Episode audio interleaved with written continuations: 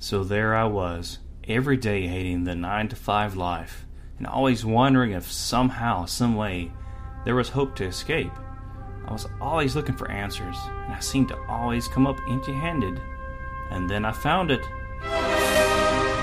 The Travel Like a Boss podcast.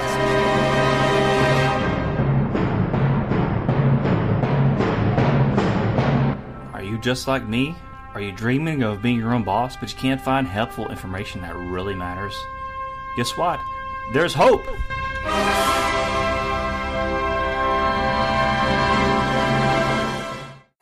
Welcome to the Travel Like a Boss podcast, where we interview location independent entrepreneurs that travel the world like a boss by being their own boss.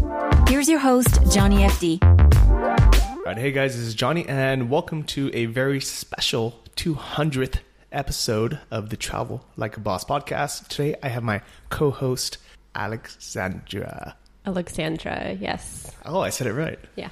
Okay, very cool. And, and I, I didn't even try your last name. What is it? Bulatskaya? Alexandra Bulatskaya. Very cool.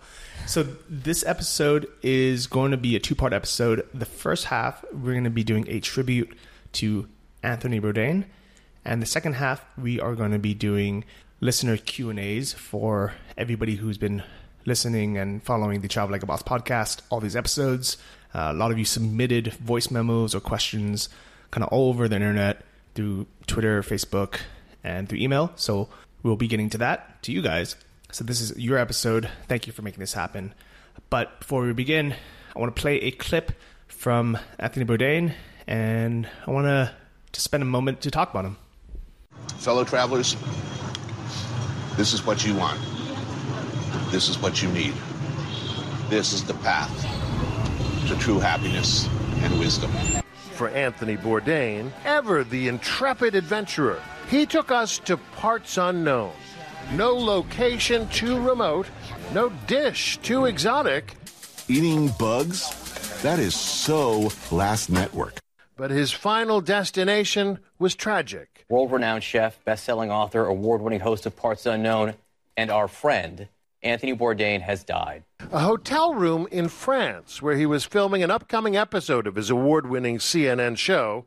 The part we may never know is why, at age 61, this globe trotting superstar appears to have taken his own life. He had a dream job. I try to avoid a social conscience. I try to avoid politics. I think that it's. I don't think that I have the gravitas. And he was great at it. I have just a sense that I'm a profoundly lucky guy. All right.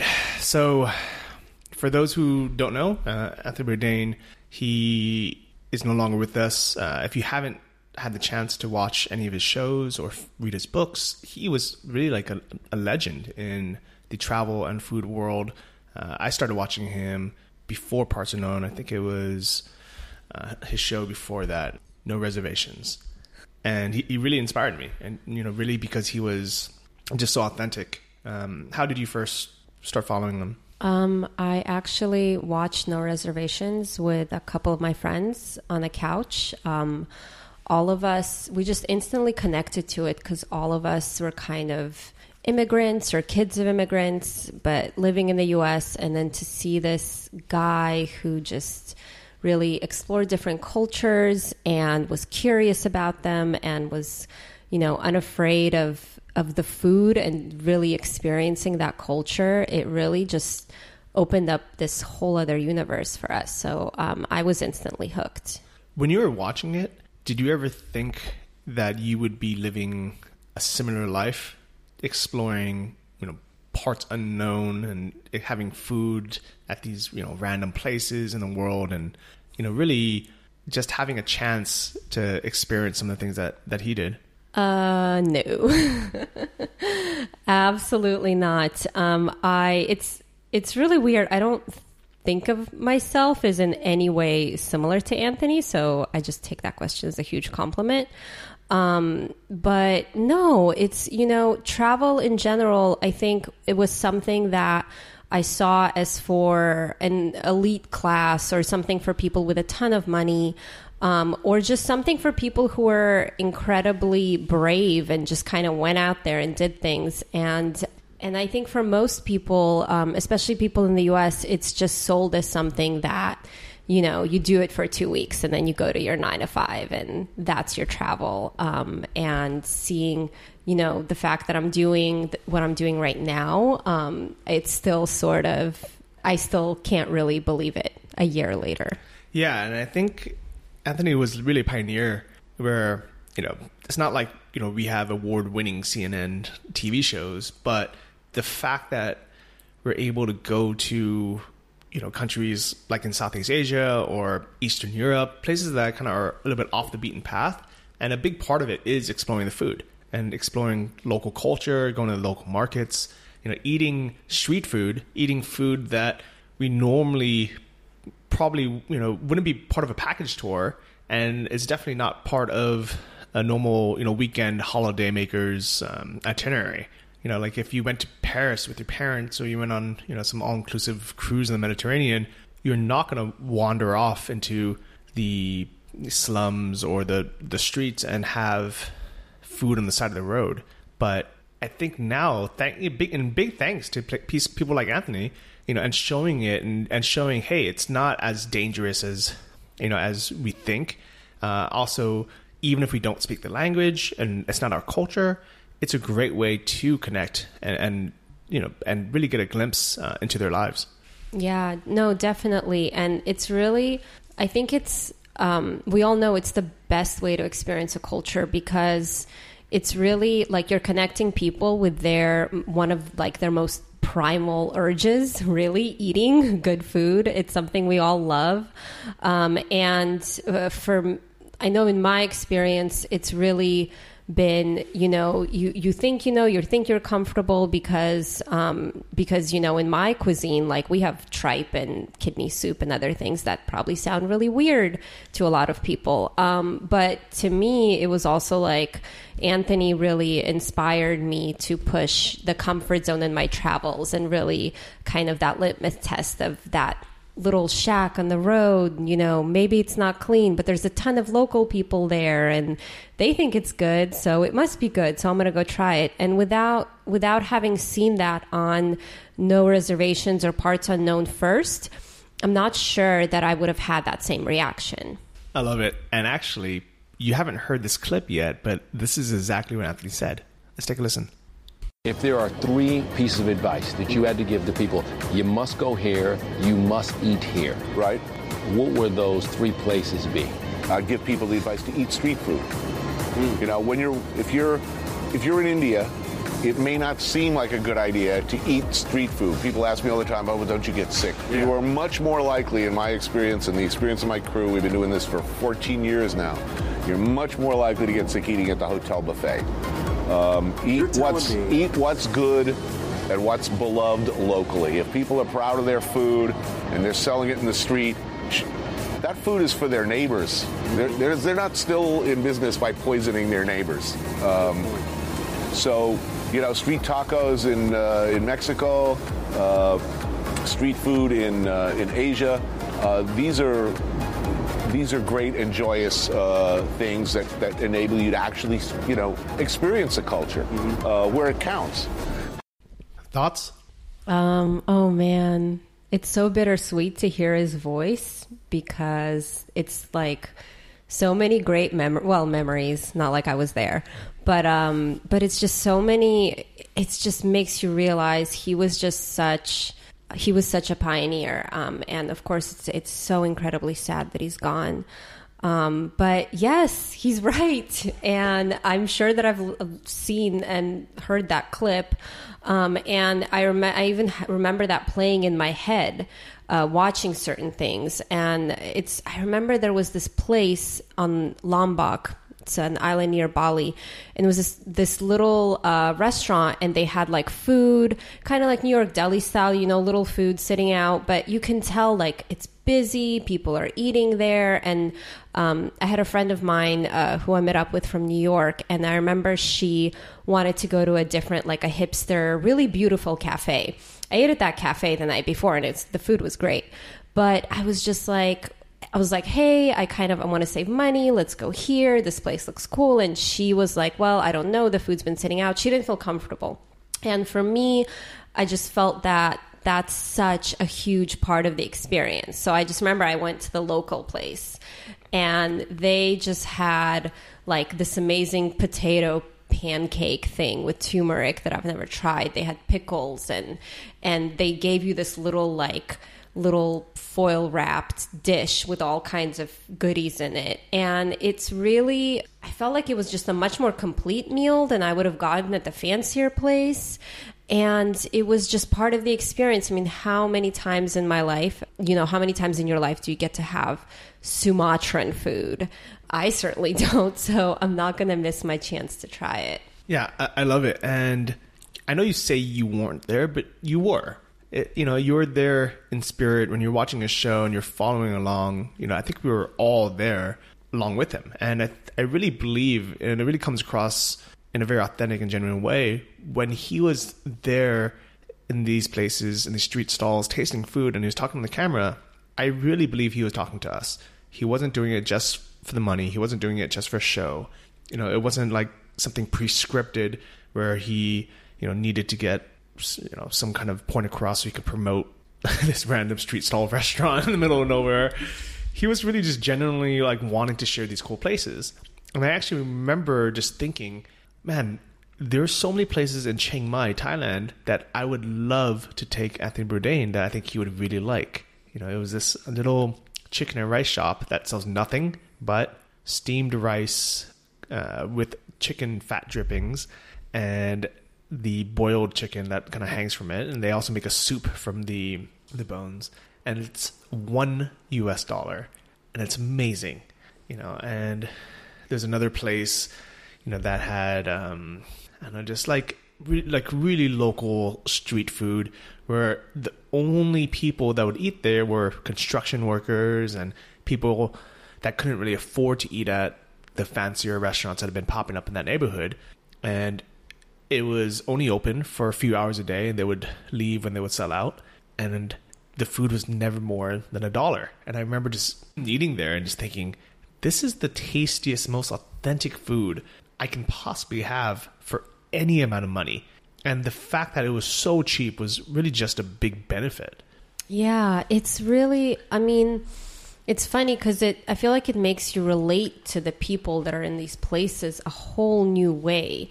Like before you know it's sort of like oh it's Chiang Mai and um, and people from Thailand live there and you can go there and you can look at the temples. But when you taste the food and when you taste especially that street food that everyday people have I think you really get a feel for the culture and for who they are. Um, it's funny in Chiang Mai I even remember um, there was this soup stand that sold this bone broth and it was they would literally put and you've probably seen it they would put a giant bone in the bowl with like a little bit of meat and noodles and it was this very gamey hearty broth and it was like wow okay this is like this is a culture too where you know even though there's there's so much here um you know, it's still like you kind of have that, you know, that common link of like the soup where people make the best of their ingredients and they really like make this amazing dish out of bones. And it was,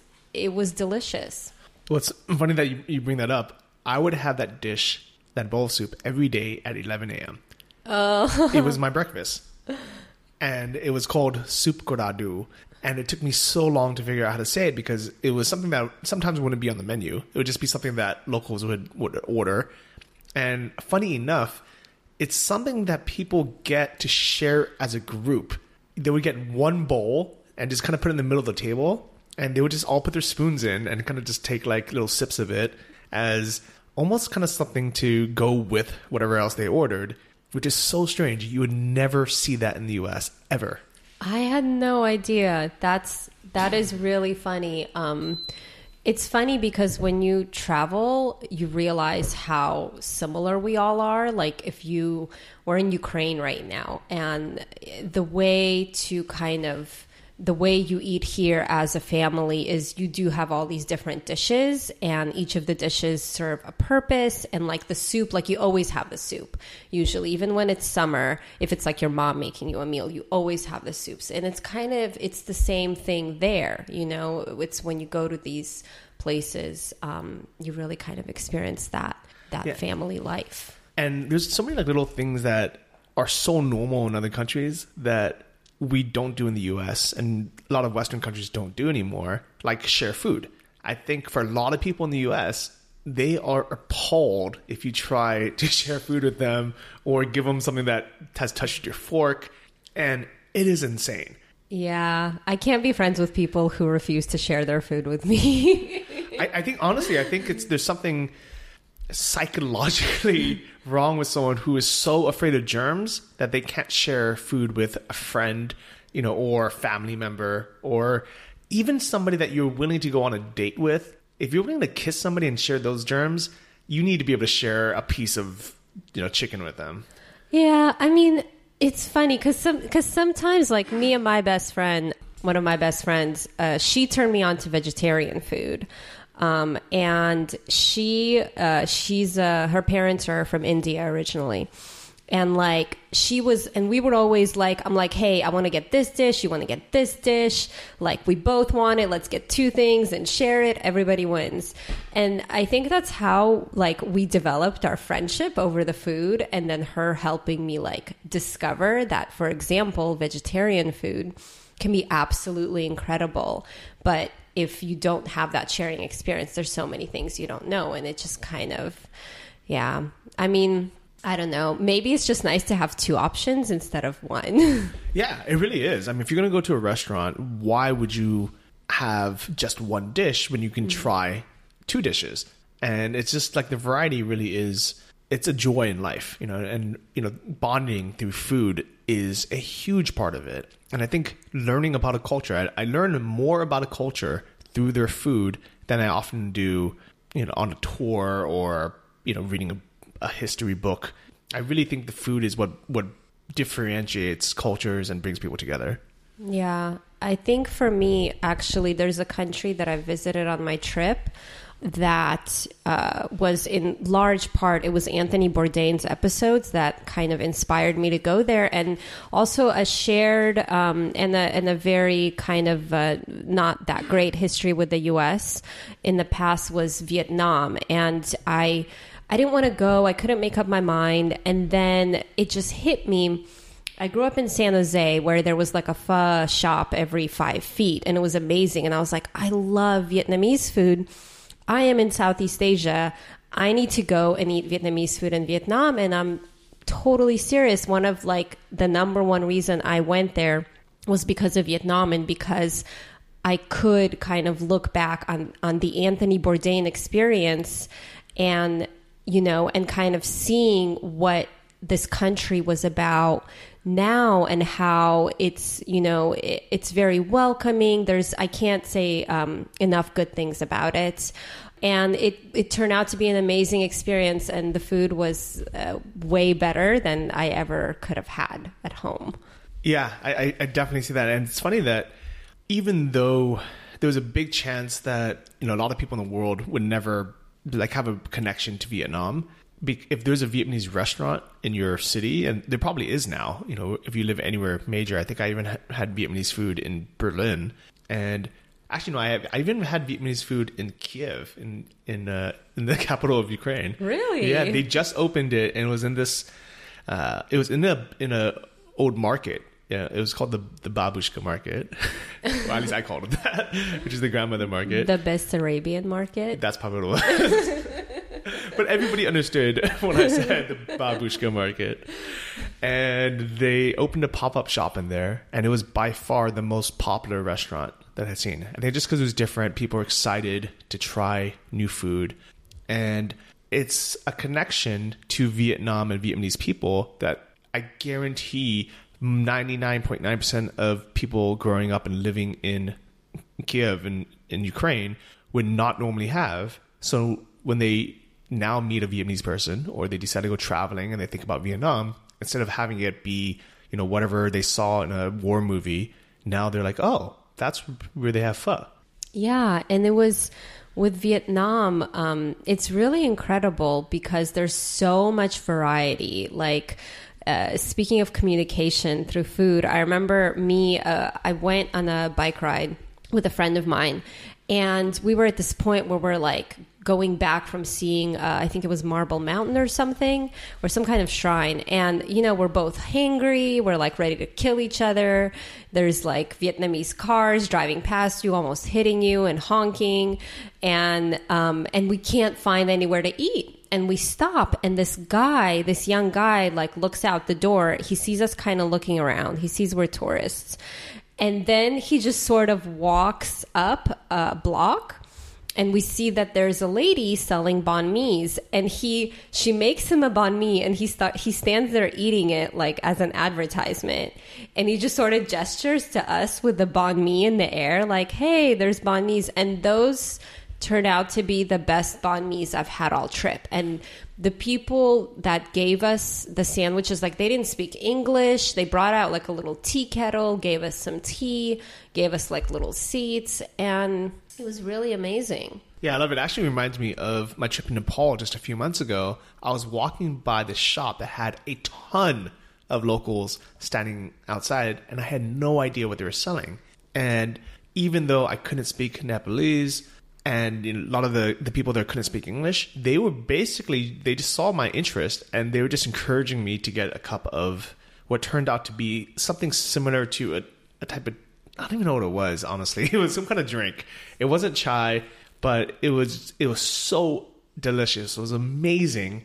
And I knew it was going to be good, even though I didn't know what it was, because I saw the amount of locals standing in front of that shop.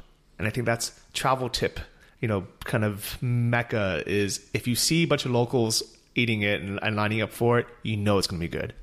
yeah just do it just eat it Yeah. And speaking of being able to connect with cultures that you normally wouldn't, last month I was in Athens, Greece, and I got a little bit tired of eating Greek food because I was there for so long. I was there for over a month, even though Greek food's amazing. And I just decided to walk into this random restaurant called Baghdad. And I didn't even know Baghdad was the capital of Iraq. I didn't know, I've never had Iraqi food but I saw they had this rice dish with raisins and lamb, and it was the most incredible thing I've had. It was tasty and amazing. And now I had this connection to Iraq, you know, to you know to Iraqi people. If I ever meet someone, uh, or if I ever travel through there, instead of thinking of Iraq as the Iraq War, I would think of it as, oh, that's where I can get this amazing rice dish. Yeah, and you can make that connection with that person and instantly. I mean, there's not a person on earth who won't light up when you tell them that you really like the food from their country. Yeah, except for Filipino people who have the worst food anywhere. but it's funny is um I, I, don't know, pancit is kind of good. it's okay. It's like an it's a s- average noodle dish. I like I like that little egg thing on it. The um what with the chicken fetus inside. No. No. Uh, it's uh, maybe I don't know if I'm saying it. right. It's like clear noodles and there's egg on it. Anyway, No, but pancit is good, and Pancit is lumpia is good, which is egg rolls. But those are both Chinese dishes that I think Filipino like Filipino people also eat. yes, yes. Well, actually, so I know I know how to make adobo. It was one of my go-to dishes when I was in college and like didn't know how to cook. And so, so what what is adobo for everyone? It's super easy. It's just uh, some chicken and some potatoes. And the way that I was taught it was chicken potatoes, but you can pretty much throw any vegetable you want in there.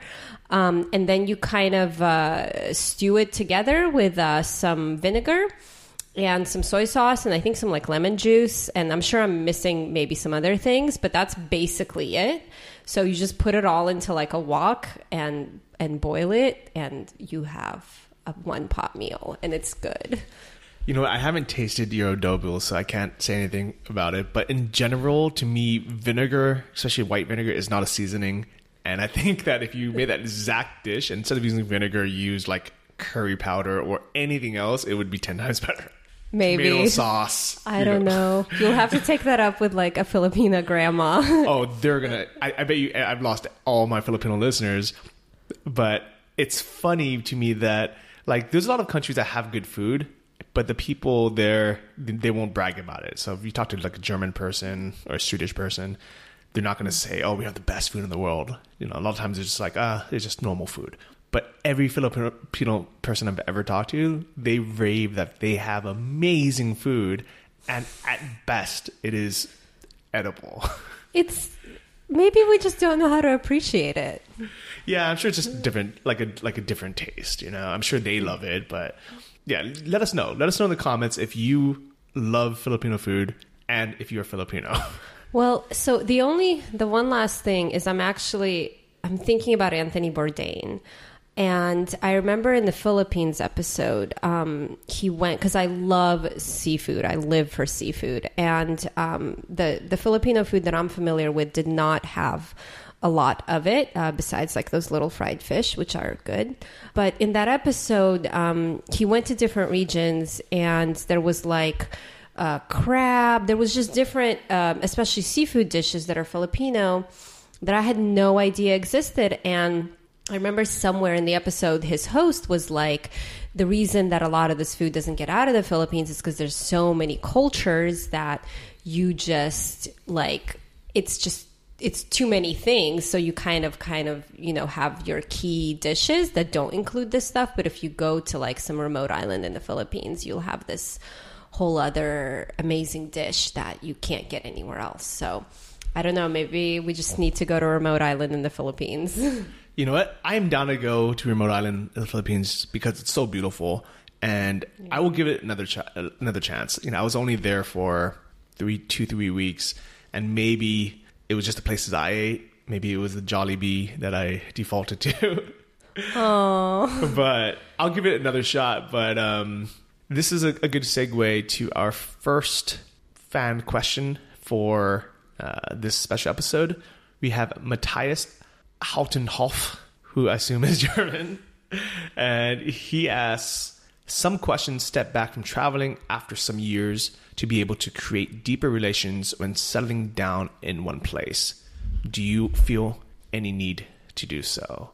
You want to answer this before we bring on uh, Anthony? You're giving me the easiest question. yeah. What do you think? Um, I was being sarcastic. Um, yeah, that's a good. That is an excellent question. Um, it's for me it's something um, i'm still figuring out myself obviously um, i think most people in the nomad community they do want those deeper relationships um, and at least from my experience they are harder to um, to maintain and they are they can be it's not that they're harder to form actually i've come out with incredible friends and incredible people who've already uh, hosted me in their home country. So you have these high highs and low lows, and you have these very quick, deep friendships and deep relationships. But at the end of the day, logistically speaking, like romantically, if you meet someone and you're at the same place for a month and then you're kind of both going your separate ways, I mean, it's very hard, if not impossible to make a relationship work that way because you need time to get to know each other. You know, people who spend time apart who are successful usually have known each other first for quite a while. Um, so that is something I think, at least for me, I don't know if Johnny's going to have a different take. Um, I think that while you're kind of hopping around, sure, it's possible, but I think really the friendships is what is what gets solidified and uh, and really what kind of comes through. And then something romantic is probably for me it's happened when I've been in places for you know a considerable amount of time.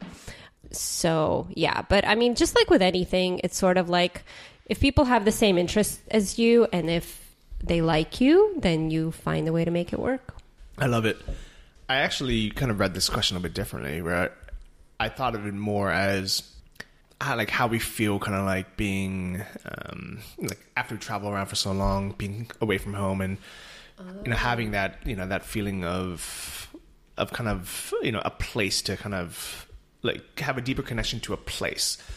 I like that you brought up the friends and the relationships part of it uh, because that's also super important. And I think maybe it's one of those things where, you know, people, different type of, of nomads, different types of people, you know, you know, maybe even men and women kind of think of it a little bit differently, where relationships with, you know, close friends, relationships with someone in your life might be more important for a lot of people than a relationship to the actual city itself.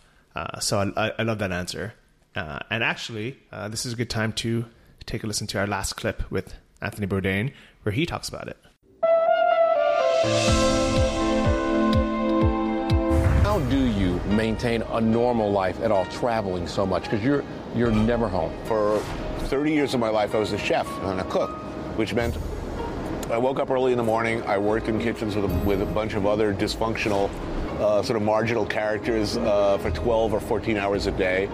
Uh, then went out and hung out with. I didn't know any normal people. I, I, I worked holidays. I, I worked weekends, like most working cooks and chefs do. Yeah. So even though I'm traveling over 200 days a year, um, I'm probably leading a more normal, stable life than, than I did as a, as a cook and, a, and, a, and, as a chef. I try in my own way to create some kind of stability and normal and, and, and normalcy uh, in my life. And, and on balance, uh, I think I have, certainly compared to the way I lived the first 80% of my life. What's a regular day like at home when you're not on the road? Um, if at all possible, favorite thing to do: sit around in my pajamas with my seven-year-old daughter, watching cartoons, cook her, uh, cook her lunch, cook her dinner, um, do nothing. That would be uh, that would be a best-case scenario. So I think it's kind of a bit funny to hear Anthony say that his life as a traveling, you know, pretty much a nomad chef, celebrity chef was more normal than his normal life back home before he started doing this. And in a lot of ways, I feel it's similar to my situation where when I had a nine to five job, even though I had, I guess, a stable life in that sense, I was living in one location. I had, you know, normal friends. I had normal, like a normal work schedule. I didn't really feel like my authentic self. I first didn't realize even who I was, you know, and that's why I would go through all these like weird stages of doing, you know, like looking back, it was you know things that weren't really me. They weren't really my authentic self. I was probably searching for what that was, um, and now that I have this crazy life of traveling and living out of Airbnbs and you know and doing you know kind of this nomad life in some ways it's actually more real and genuine and stable than trying to go to a nightclub on Saturday night and wear crazy clothes that I normally wouldn't wear, you know, and use stupid pickup lines that I read in a book the week before, or you know, buy alcohol that I didn't even like drinking, or just to be someone or look like someone uh, that I thought I should be, even though that wasn't really me. Yeah, I think I can really relate to that. And it's a common refrain that I've heard from so many digital nomads. Um, that's why for me, it's like, oh my God, I found my people. Um, it's that. Uh, it was uh, the life you know you have the 9 to 5 and i and it's funny because especially if you have like a job that's quote unquote a cool job and you live in a cool city and, and you have amazing friends and the friends actually shouldn't even be a part of this wrap up because the friends are always amazing. Um, but it's if you want something different, um, you know, it's like you feel guilty because I have all of this. How could I want something else? How could I want to give it up?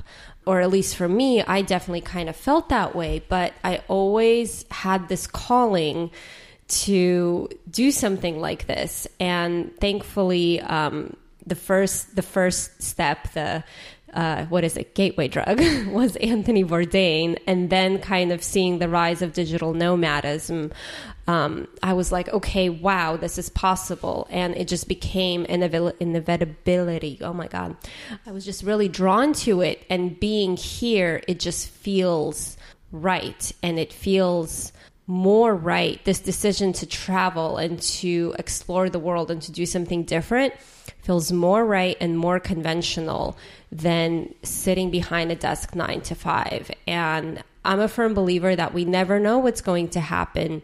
You know, maybe you go back and you find and rediscover your love for what you were already doing, which is a huge thing in itself. Most people don't take the time to do that.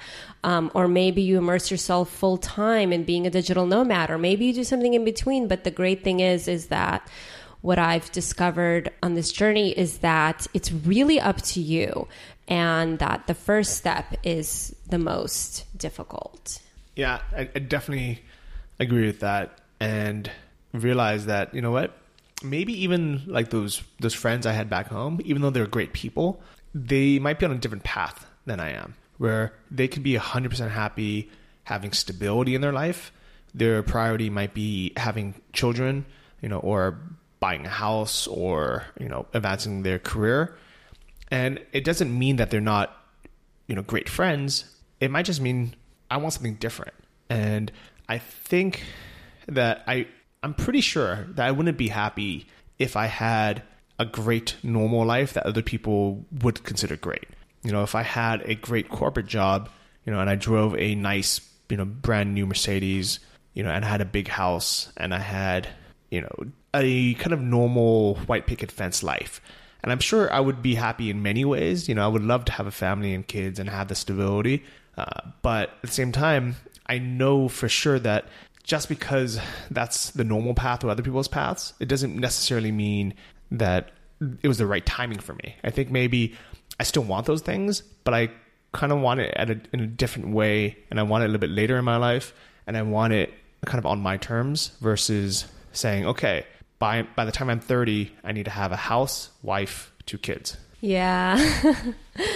yeah, it's I mean, there's really so many different ways to do things and to live life. And I think uh, especially, you know, having been brought up in a city and having spent my early childhood years here in Ukraine, it's really you know you're a kid but you're like taking the bus and then you're running to the museum and then you're doing this and then you're doing that. And i think a lot of same thing in the us uh, you know kids who grow up in new york the few kids that actually grow up in new york you live that same life and it sort of opens the door to doing things differently. Um, and i feel like once you kind of open yourself to that you can't close it. You can't you can't go back. And it's not and I totally agree. It's not about like the white picket fence being right and then, or like digital nomads being right. It's about the fact that like you really, there's no right way to do things. And to label something like right or wrong is not like a good way to look at things. Yeah. So uh, I guess I'm curious, what would, what is your favorite thing to do?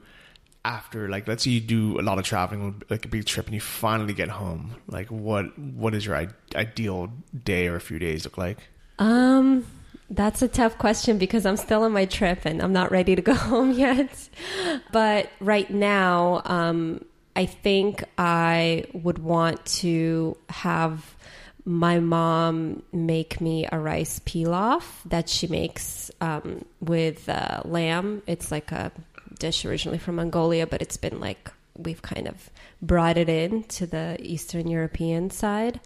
Um, and uh, I don't know, hang out with my cat and, of course, see my friends. Um, I'm actually super lucky because uh, a lot of my close friends have done the same thing. So they're kind of rooting me on this journey and they're super supportive. Yeah, I don't know. Just do regular stuff. Maybe maybe if I'm in California, go get an In-N-Out burger, animal style, with a chocolate milkshake and some tacos for sure. All in one meal, I like it. Yes. that actually is uh, exactly what I would do too. Uh, Mexican food, In-N-Out, and just chilling out at at home with some friends. Um, my mom has already actually asked me what I want her to cook for when I get back to San Francisco in two months from now and I told her I want you to make me your legendary curry chicken, mm. which is probably actually very similar ingredients to the uh, adobo that you that you cook. it just uses curry uh, instead of vinegar. which I, I personally like better. Uh, and I asked her to saute me some broccoli with garlic, which doesn't sound like something that hard to do, but you'd be surprised how few places in the world you can just get like a huge portion of broccoli. I mean, honestly, it's like like Anthony said, it's the it's our job to not mess up the ingredients, and I feel like the simplest dishes are the best. And I mean, moms always obviously make the best food, so I love it. Uh, so before we get on to the rest of the Q and A's, uh, I just want to take a moment to celebrate Anthony Bourdain's life. I personally am sad that he's gone, but I'm not sad in a sense where I feel like he's lived such an amazing, incredible life that he's seen more things, done more things, experienced you know more cultures, tasted more amazing food than most people will do in a hundred lifetimes. And because of that, I feel like he's lived such an extraordinary life that it's sad that for whatever reason he felt the need to you know to leave this this life in this earth but i'm not sad for the amount of time he spent on the on, on this planet because I think that even with my lifestyle, you know, it would take me two or three of these these lives to be able to, to experience half of what he has. Any closing thoughts? Um, yeah, it's. I mean, I you've kind of took the words out of my mouth. It's really he meant so much to so many people, and it just it sounds so contrived as it's coming out of my mouth, but there, I can't think of anything else that's really true and he just he really i think did something that no one before him was able to do. So it makes i'm really grateful to have experienced um, you know to have had this person who invited me to experience the world who invited me you know to all of these places and who also you know showed um, showed what it is like to have respect for other cultures and to really uh, be a mindful traveler and to be a traveler that's not just trying to take away, but maybe also, you know, giving back in some way, um, just just in a sense of like your presence and, and being and being there, being in a different country as a student, not just as, you know, oh hey, I've come to see how like these people live. Um, so it's it's very sad. Um, I feel like I'm saying goodbye to him with this podcast. Um, but I'm really happy. I'm happy to have had kind of this type of influence in my life. And, and I think you're right. He's really, he's really lived. And man, like very few people on the history of the world have lived the way he's lived. So, I mean, I don't know if I had like a beer, I would drink it to Anthony right now. Well, we do have uh, some fresh berries and some water, so cheers to. Uh, I don't know if Anthony would approve. oh, that's true. We'll, we'll grab beer, uh, some wine or beer later. Thank you for listening to the Travel Like a Boss podcast. If you want to hear more, including the bonus How to Choose the Perfect Niche episode, join our mailing list at travellikeabosspodcast.com. See you next week, and remember, if you want to travel like a boss, you need to be your own boss. So start your online business today and start living the lifestyle you've always dreamed of.